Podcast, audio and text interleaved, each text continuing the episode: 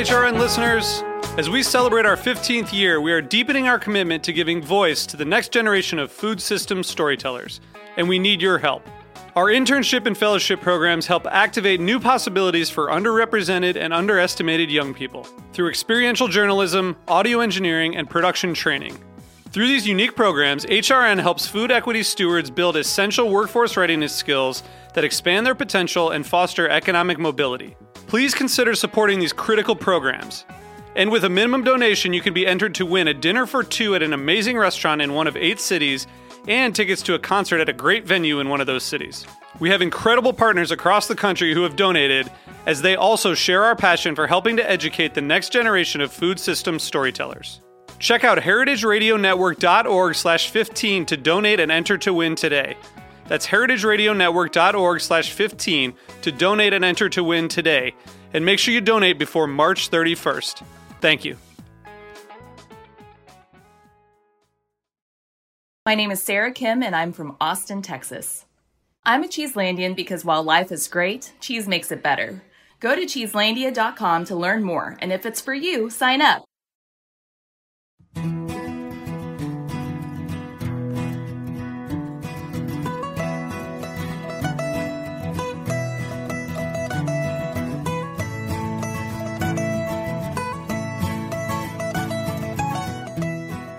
Thanks for tuning in to Eat Your Heartland Out. I'm your host, Capri Cafaro. On today's show, we are going beyond the usual foods served during the Lenten season. And we're going to explore some tasty and maybe even surprising Lenten dishes. Our guests are going to give us a tour of traditions from across the Midwest. In Kansas City, Lana Yeager of Russia House introduces us to the Russian Orthodox celebration of Maslenitsa, where pancakes take center stage. Then we head to the Polish home of Omaha, where Tom Jodlowski will share insights into Pushki Day, a Polish American answer to the Mardi Gras. Now let's welcome our first guest, Brenton Brown, pitmaster of Bootleggin' Barbecue outside of St. Louis, Missouri. Brenton is here to tell us why beaver is the new fish on Friday during Lent. Brenton, we're really happy to have you on the show to talk about something that I at least just learned about. Uh, even though you know I've grown up as as a Catholic in the Midwest, um, we're all familiar with you know the Lenten fish fries, fish Fridays, um, which really are a staple in so many communities. But uh, apparently, um, and you've caught on to this. Uh, I don't know if you want to call it a trend, but um, there is at least one or two types of meats that are maybe we could call blessed uh, for uh, eating during Lent, and one of those is beaver, and the other one is muskrat. But I understand you serve beaver. Um, tell us about why, like the history behind what's the deal? Why is beaver something that we're allowed to eat? and why'd you decide to pick it up? Because it's pretty weird. yeah, so beaver is definitely something that's unique. Uh, we happen to come across an article from Scientific American. It's just a blog from uh, this guy Jason Goldman.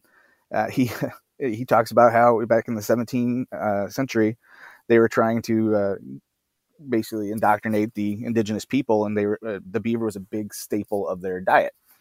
and since the lore was land versus water, and the beaver spends most of its life in water. Uh, therefore, the bishop said, ask the pope. Pope said, make it so. So uh, it's pretty neat that uh, we actually found this, and then we found a uh, farm down uh, in Missouri. Here, they have a booth at one of the local farmers markets here in St. Louis, and they actually do capture and uh, give us be- the beaver meat. Yeah, I'm surprised it was that easy to find. Um, you know, I, I love the fact that there is this loophole um, because of the whole water land thing. And I guess I, I'm assuming muskrat falls in that same category. But you serve beaver, you get it from a family farm in Missouri. You guys, your restaurant is it, around St. Louis, right? Yeah, we are downtown St. Louis, uh, right there, 1933 Washington. If you want to come visit us. Aha little little plug there. And so you uh, you don't serve beaver all the time. It's it is a Lenten specialty.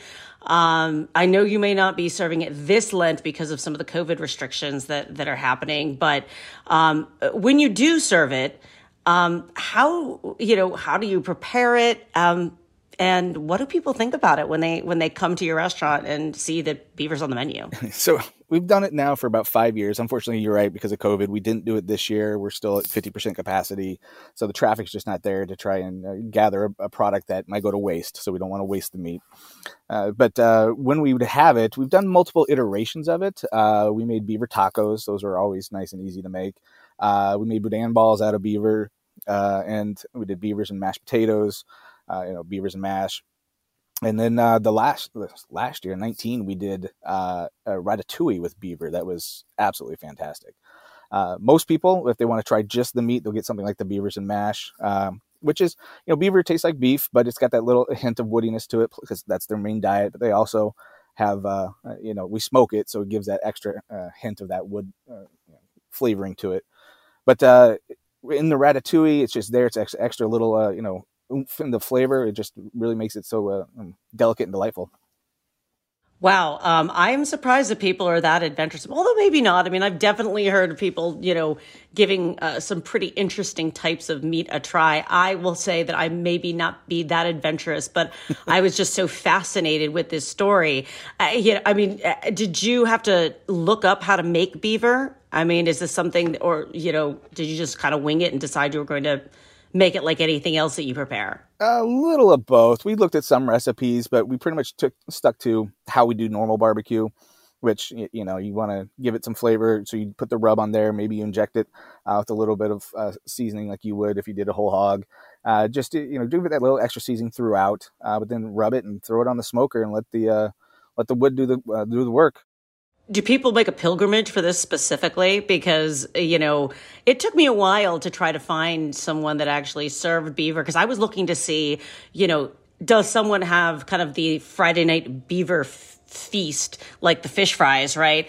But, um, and it was, I expected to find more maybe, you know, churches, particularly, I guess this is pretty popular in Michigan, but I was fascinated that as a restaurant, um, you know, you guys actually incorporated it into your menu. Uh, do folks come from, uh, you know, out of town or at least, you know, come during Lent knowing that you're going to have this beaver just to give it a try?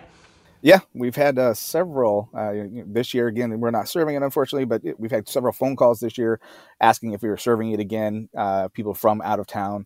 Uh, but uh, we did have a family that I specifically remember came in to uh, go to the Blues Blackhawks game on a Friday specifically so they could come here to eat beaver because they heard about it on NPR. oh wow, that well that's that's good. I mean, it's definitely a a tourist attraction. It sounds like, um, you know, I um, I'm wondering, do people ask. If they don't know maybe. So say they come in and they're like well, what's up with beaver? Do they do you have to educate them on on why it's there on a on a lenten menu? Yeah usually. If they ask about you know if it's something we have on the menu we ask, they ask why do you have beaver? Uh, and uh, it's really just one, one of those things that our employees they they like it because it's something to talk about to engage with the customers. Uh, and then sure. uh, you know it's it's just it's a talking point and then it, the word kind of travels so you get that little extra underlying advertising you know draw to the business because it's something unique that you can't get anywhere else and word of mouth travels it certainly sounds like it. What are your plans for for next year? Um, do you think you're going to bring it back? Oh, we definitely will continue the tradition. We definitely will bring it back. Uh, we got a bunch of new uh, plans in the works for our business as a whole as we're expanding. Uh, so we're going to have uh, you know a little bit more space and a little bit more uh, opportunities to feed more people uh, when it comes to this actual uh, unique dish. Anybody else you know uh, around that actually does this during Lent? No. Or we, are you the lone the lone wolf serving beaver? Yeah, we are the only ones that I know of that actually serves beaver. I've not found anybody else that does it. Wow. Well, you know, I I think that you definitely have piqued a lot of people's interest, uh, and I'm sure that uh, the the listeners and myself included are definitely intrigued by this whole thing because um, it's totally new to me, and this this specific episode of of the series is all about these Lenten you know traditions that are unique, um, uh, you know, and and that it makes our region um, you know, a little more flavorful. So I, I appreciate you sharing uh, the insights on why beaver is, is part of a Lent menu and, and the fact that you guys actually decided to step up and make it part of a restaurant is not just kind of a, a you know, an obscure sort of, you know, church basement meal. So thank you for, for sharing and um, we'll stay tuned to see what's next for you guys. Absolutely. I appreciate it. We're now joined by Lana Yeager, founder of Russia House of Kansas City. Lana, thank you for joining the show uh, to tell us all about a uh, very unique uh, Russian and Russian Orthodox uh, tradition that comes around during the Orthodox uh, Lent and, and Easter um, season, something that I actually was not familiar with, even though my, my grandmother was Ukrainian Orthodox. So I've learned something new in, in my research. And I know I'm going to butcher the pronunciation. So please, uh, forgive me, but, um, Maslenitsa, did I get it like remotely correct? almost, almost. First of all, thank you very much for inviting me. I am very happy to share our cultural traditions with your audience. And we say Масленица. And what does that mean? Does it have a meaning? Yes, Maslenitsa is the name of the holiday in the Russian Orthodox Church and in the Russian culture. Uh, comes from a word masla, which means butter, and it is the name of uh, buttery uh, week. Buttery week, we call it or uh, this holiday uh, is about welcoming spring and saying bye to cold winter. And again, the name Maslenitsa come, comes from the word masla, which means butter. I see. So that makes a lot of sense. And in, in many other cultures as well, when we talk about things like Shrove Tuesday, um, right before Ash uh, Ash Wednesday. Um, you know, in um, for example, in the, in the Catholic tradition, um, you know the the way that so many people celebrate that is by making a lot of pancakes, using up all the butter and egg and milk in these pancakes. Exactly. Um, because they're not going to, because uh, they're going to, to fast. And it sounds like it's a very similar type of thing. So, um, and we can all agree that um, welcoming spring is important, uh, you know, particularly here in the Midwest, whether you're in Ohio like me or Kansas City like you. Um, and and so how are you? How do you celebrate this? Um, you know, Russian cultural tradition there in Kansas City. In Kansas City, we celebrate by getting together, uh, not necessarily Russians only, but Russian speaking community. Mm-hmm. And when I say Russian speaking community, it means people who came here from the former Soviet Union, for whom the Russian language, one of the common language we communicate, no matter right. which republic you come from. And of course, we invite Americans. We are here to share our Russian traditions with the um, with our community. So uh, we started celebrating Maslenitsa when we organized uh, uh, Russian House of Kansas City, a nonprofit organization that promotes culture of the Russian speaking people. And uh, Maslenitsa before that was um, celebrated, but maybe uh, in a small way in some churches. And when we organized the Russian House of Kansas City, we decided to celebrate Maslenitsa, and it started about a few years ago. Uh, we get together, we prepare blini, which is pancakes, we prepare uh, Russian uh, jam, Russian preserves, we buy caviar, and uh, uh, we invite people, we sing Russian songs, we play games, and this is how we celebrate. But uh, be, because we're in America and because uh, we do not have a large Russian speaking community, our festivals usually are quite small comparing to what is going on in Russia or sure. in former uh, Soviet Union republics, where uh, in which uh, you can find uh, large groups of Russian ed- ethnic people. So in Moscow, for example, there are like 500 events uh, wow. devoted to Maslenitsa. Uh, but here we are doing it in a smaller way, perhaps in New York or San Francisco, uh, where the Russian community is larger, much larger than in uh, other states. their larger celebrations.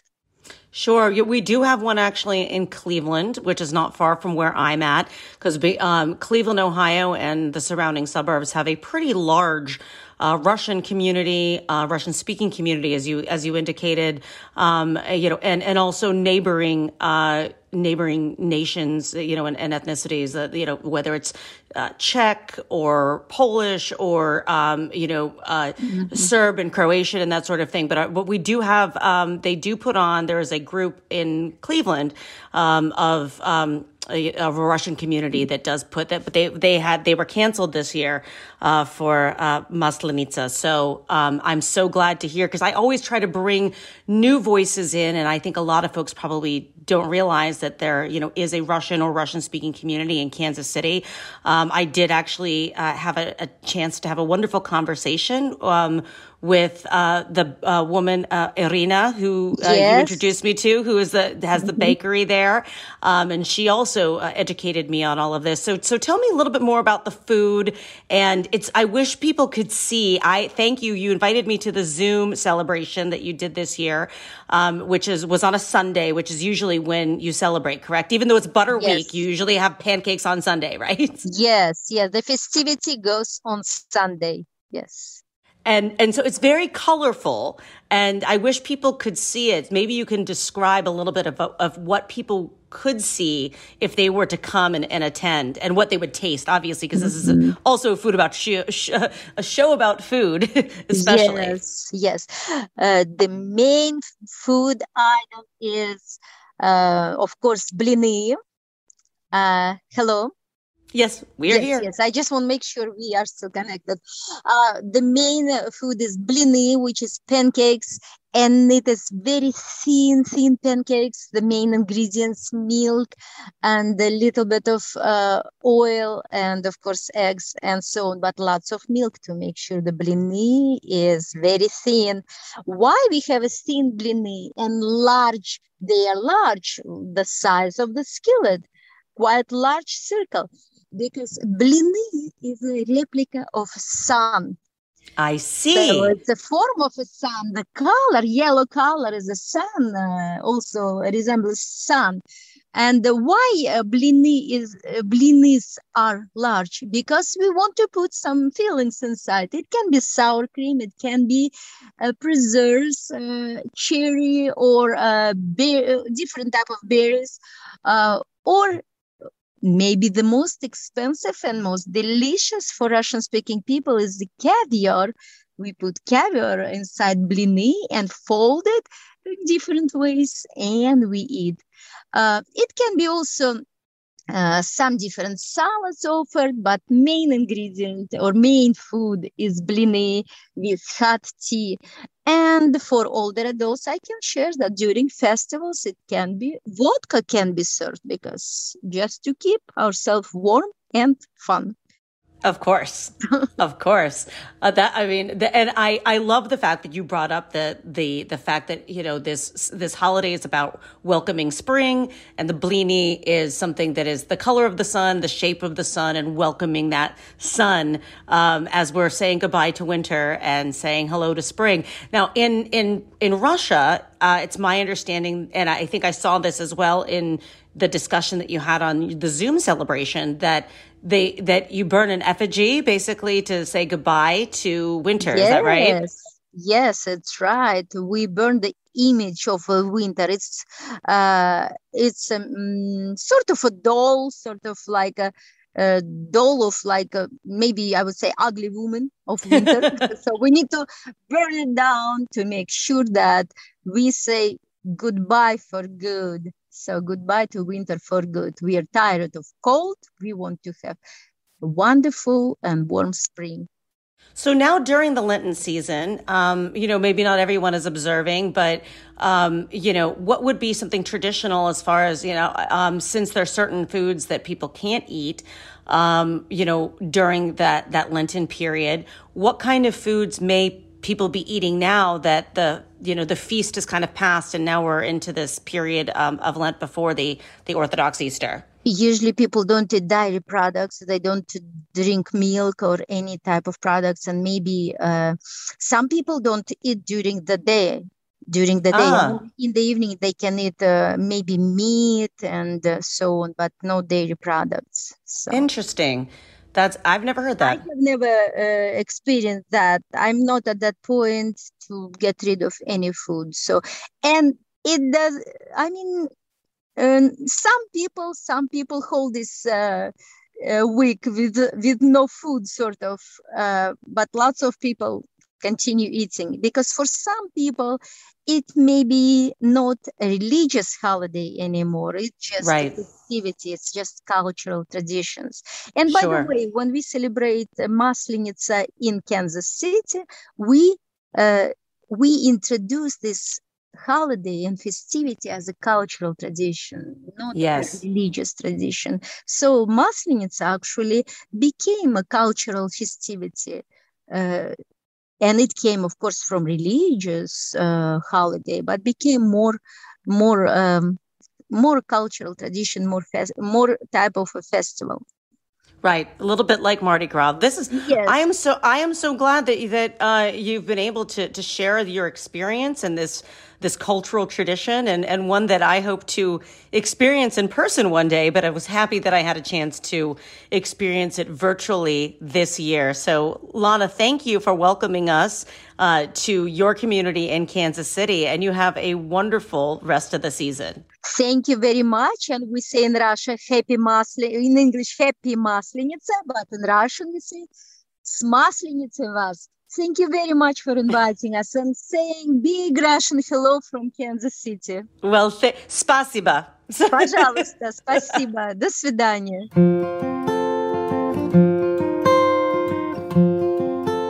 My name is Sarah Kim, and I'm from Austin, Texas. I'm a Cheeselandian because while life is great, cheese makes it better. Wisconsin cheese has proven time and time again to be a delicious expression of craft, hard work, and tradition.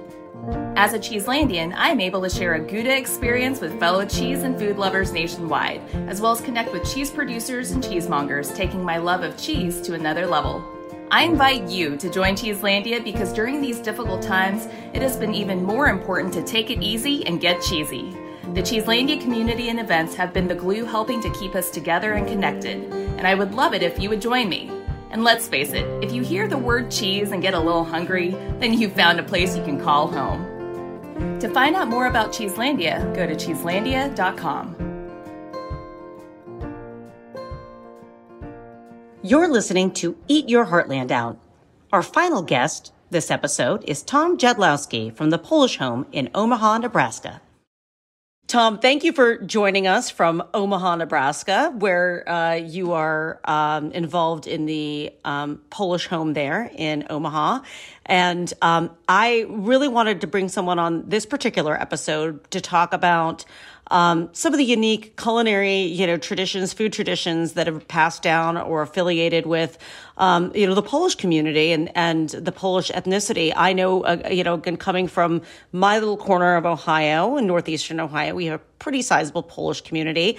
And, um, uh, you know, pushkis, um, otherwise basically known as jelly donuts in some way, shape, or form, have are a huge thing here. Um, and they come out um, basically right before Ash Wednesday.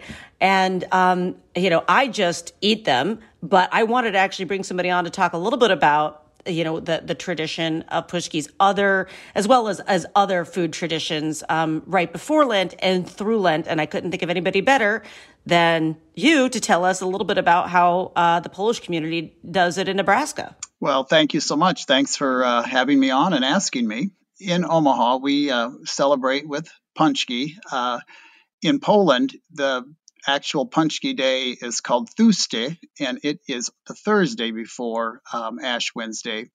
And I think they do it then because it gives them a whole week to eat all of those wonderful uh, donuts. Um, in Omaha, we celebrate on Sunday before Ash Wednesday, Pączki Day, which this year was um, Valentine's Day, which of course we were under COVID restrictions. So we did a takeout Valentine's dinner Uh, we didn't do the pączki because uh, it was impossible to to uh, find a bakery that would make a hundred dozen for us. So um, we did something that's also very popular in Poland, Poland called kruszczyki, which is the bow ties in America. Uh, very nice dessert. So we were able to make those and include it in our dinner. But in the past, every year we've had uh, Pączki Day with a big dinner. Uh, crowds of people lining up outside to buy pączki from us uh, that a local bakery made, and our Polish dinner of gołąbki and pierogi, Polish sausage, soup. We would have a potato soup, and uh, would draw huge, huge crowds for that. But of course, COVID this year kind of stifled all of that. But we did have a nice crowd come in for our takeout dinner. And uh, so that in um, in Omaha area and in Nebraska, Pączki Day is usually on the weekend before, not like um, in your part of the country where they do it Tuesday. Um, that doesn't give you enough time to eat them. Yeah, I'm surprised. Yeah, this is very true. What's the point, right? Yes, I mean, I you know, people are literally lining up at these bakeries at 5 a.m., you know, for for a dozen. Uh, you know, and they could be Bavarian cream filled, they could be raspberry filled, um, Right. you know, maybe even lemon or apple.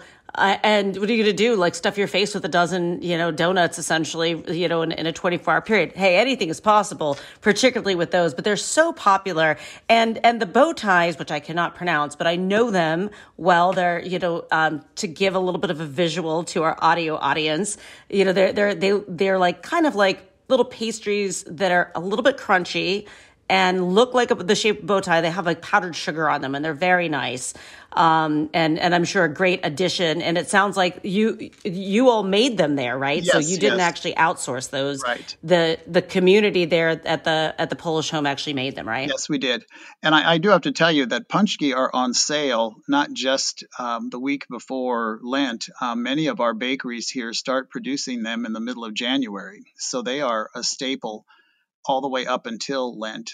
Uh, which I don't know if that's in your area or not, but um, our local grocery stores and bakeries uh, start them Yep. middle of January. Yeah, our local gro- like the, the grocery store chains do have them. The the more specialized bakeries um, I, are a little bit more, you know, uh, they try to do it more closer to the the traditional Sure, time. But yes, uh, very similar because they are so popular, which always just tells me, you know, uh, about how different communities and, and their their food, uh, you know, and, and cultural traditions just become part of the community at large. Um, you know, and so even if you're not Polish, you know, you're you're looking forward to this because you are appreciative of the food that are that is involved, and Right. just hearing about you know everybody lining up for the you know pierogies and that sort of thing. Um, it sounds like you guys are, are very very popular. I know that you know pierogies are also something that are are oftentimes served um, you know during the Lenten fish fries, at least again around here. But it's my understanding. You guys don't do the f- Friday fish fries, but you do No. do something else, right? Right. Um, our uh, church, St. Stanislaus Church, sponsors um, a pasta dinner with pierogi. So it's spaghetti noodles with uh, different types of pasta. Beer cheese is the most popular. And uh, in fact, just before I got on the air here, I'm making another uh, 20 dozen pierogi for them. Uh, they sold out uh, last Friday. So this is our Friday tradition. And uh, we call it um, uh, Save a Fish, Eat Pasta is our is our theme. And uh, there are most of the Catholic churches and the clubs around uh, the area here do fish fries, but we just decided let's do a pasta, and it's very very popular. We sold out last Friday, so uh, we're only doing three Fridays, and it's only takeout because we can't have people inside eating yet. Uh, hopefully that'll change real soon with this COVID, and uh, so that's a little bit of a different twist that we do here. And pierogi are very popular during Lent in our community also. We're doing a big um, takeout frozen food sale at our Polish club on Palm Sunday. Uh, we spent all last week making, oh, maybe four to 5,000 pierogi, and we will sell them uh, by the dozen. Wow. We have a sweet cheese pierogi and a, uh, a garlic potato filling, and then a uh, the traditional sauerkraut and cabbage filling. Now that isn't as bad as our church, St. Stanislaus, every summer we have a big Polish fest the third Sunday of August. And um, the last couple of years, we've made up to 26,000 uh, during the summer, put them in the freezer and sell them. Oh, my goodness. Sell them on that weekend. Yes, that's, and we're always sold out. The line stretches for two or three blocks just to get food.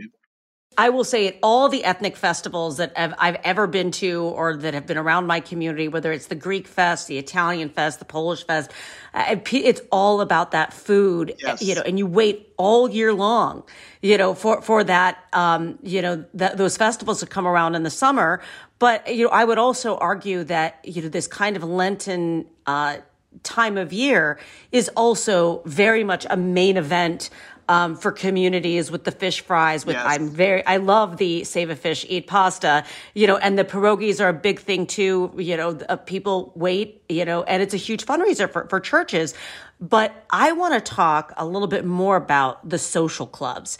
And I, you know, the Polish Home is, is a social club.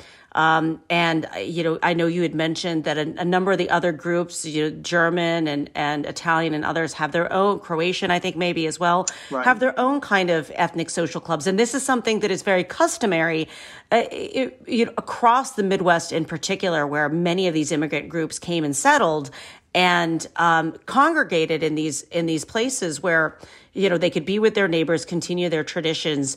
Um, and uh, how what is what is the community like in Omaha? Well, we are extremely similar. Uh, we have the German Club, German Heritage Society, Italian Heritage Society, um, Croatians. Um, oh, let me think. The Irish, Irish are all over the place. Um, they're the largest ethnic group here. Irish, Germans, Czech. We have a couple of Czech clubs and we all pretty mm. much work together. You know, we, we try not to do a, something big on the same day that someone else is doing. We're small enough to to know each other. Does that make sense? You know, we're we're not in competition. Absolutely. And uh, almost all of these were started as fraternal benefit organizations to help the new immigrants uh, with you know insurance, finances you know um, the husband would die and the wife is left with children and you know everybody would pitch in and help them out. And, and that was uh, the way a lot of these places started the lodges and the, the clubs. So um, and the polish home started in 1936 was our uh, starting date right at the end of the depression if you can believe that. And uh, we've been going strong ever wow. since that's that's impressive, and I love the fact that you know the the different clubs work together and are not in competition. It just really uh, you know says to me, or at least is reflective of that you know midwestern community values that we have. You know, this is uh, supporting one another, supporting our community, and again preserving that that heritage. But you know, even if you're not Polish or German, again, I feel like it's sort of the same kind of thing where people will go right. to these social clubs even if they're not uh, of that ethnicity because maybe they they are related to what you know someone or they married somebody but it is you know you get that real melting pot feel Yes, and I, and I agree. I love going to the Italian dinners because they have the best homemade cannoli in the world, and uh, you know that's uh, Uh, and then the Croatians uh, with their their dishes. Um, I'm really good friends with a lot of the people there, and man, what good meals they put on. So I agree with you there. Also in Omaha, we're pretty lucky. We have a couple of organizations during the year that hold ethnic festivals. So we all get together. Uh, sell our food, show our, our arts and crafts. Uh, the Durham uh, Western Heritage Museum in downtown Omaha has a big Christmas celebration, ethnic Christmas. Oh, wow. We deck we each decorate a tree. Um, we, I mean, our our Polish choir sings Polish hymns, and um, uh, we have a polka band that'll play, and we have Polish dancers, and every other ethnic group uh, does this also, and that's usually the first weekend of December. Uh, and then in the about this time of year, and now this this year, of course, we didn't do this, but uh, usually in March, uh, the University of Nebraska at Omaha sponsors an ethnic fest, and we all get together and each have a table uh, sometimes provide entertainment, sometimes provide food, depending on what they want. So, um, and so we get to know each other. Do you know what I mean? Each of the ethnic groups. Uh, yeah. Things like that, and it's really nice to see the, especially the arts and crafts of all of the different organizations. Uh, there are a lot of people, even the younger ones. I'm in my 60s, but there are a lot of 30 and 40 year olds that are trying very hard to teach their children uh, all of the customs of the different ethnic groups do you know what I mean? To give them more of a variety of uh, oh yeah what the different cultures are. So we're fortunate in that right way. well it's i mean it's right in your backyard yes yeah definitely. it's right in your backyard you have that ability to you know have that kind of um, camaraderie and and have that be a teaching experience and, and i would definitely say that you know, for, for our communities here as well. Um, I think you get spoiled. And when, when we originally spoke, I, I kind of felt when you were talking about the different, you know, uh, fraternal organizations or, or social clubs of the different right. ethnic groups, you know, I was thinking about how in throughout the Midwest and in places like Milwaukee and Detroit and certainly Cleveland and and you know those surrounding areas we i think get spoiled because we have all these festivals we have we have this chance to eat all these different types of foods you know maybe it's not you know uh, like a New York City where you have all these different restaurants necessarily, although I beg to differ. I think there's a lot of, of variety uh, in our communities that people are surprised about. But these right. are real grassroots communities passing along these traditions, which which is and doing it through food often oftentimes. Right. Yes. You know, I agree with you. Hundred percent. We are we are spoiled in that way, at least here in the Omaha area. Uh, you know, it's it's a fact of life for us. That's right. Well, I, I have learned more about Omaha. Um, I certainly have. Um, I because I don't think I've actually ever been.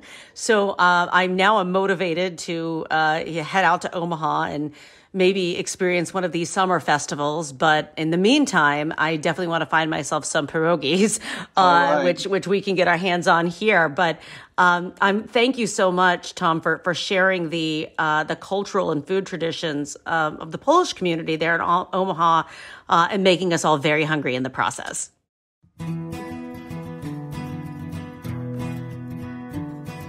Eat Your Heartland Out is powered by Simplecast. Thanks for listening to Heritage Radio Network, food radio supported by you. For our freshest content, subscribe to our newsletter. Enter your email at the bottom of our website, heritageradionetwork.org. Connect with us on Instagram and Twitter at heritage underscore radio. You can also find us at facebook.com slash heritage radio network.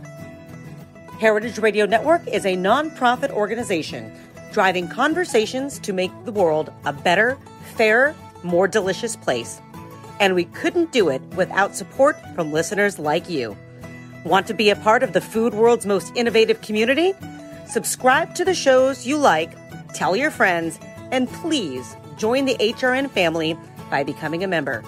Just click on the beating heart at the top right of our homepage. Thanks for listening.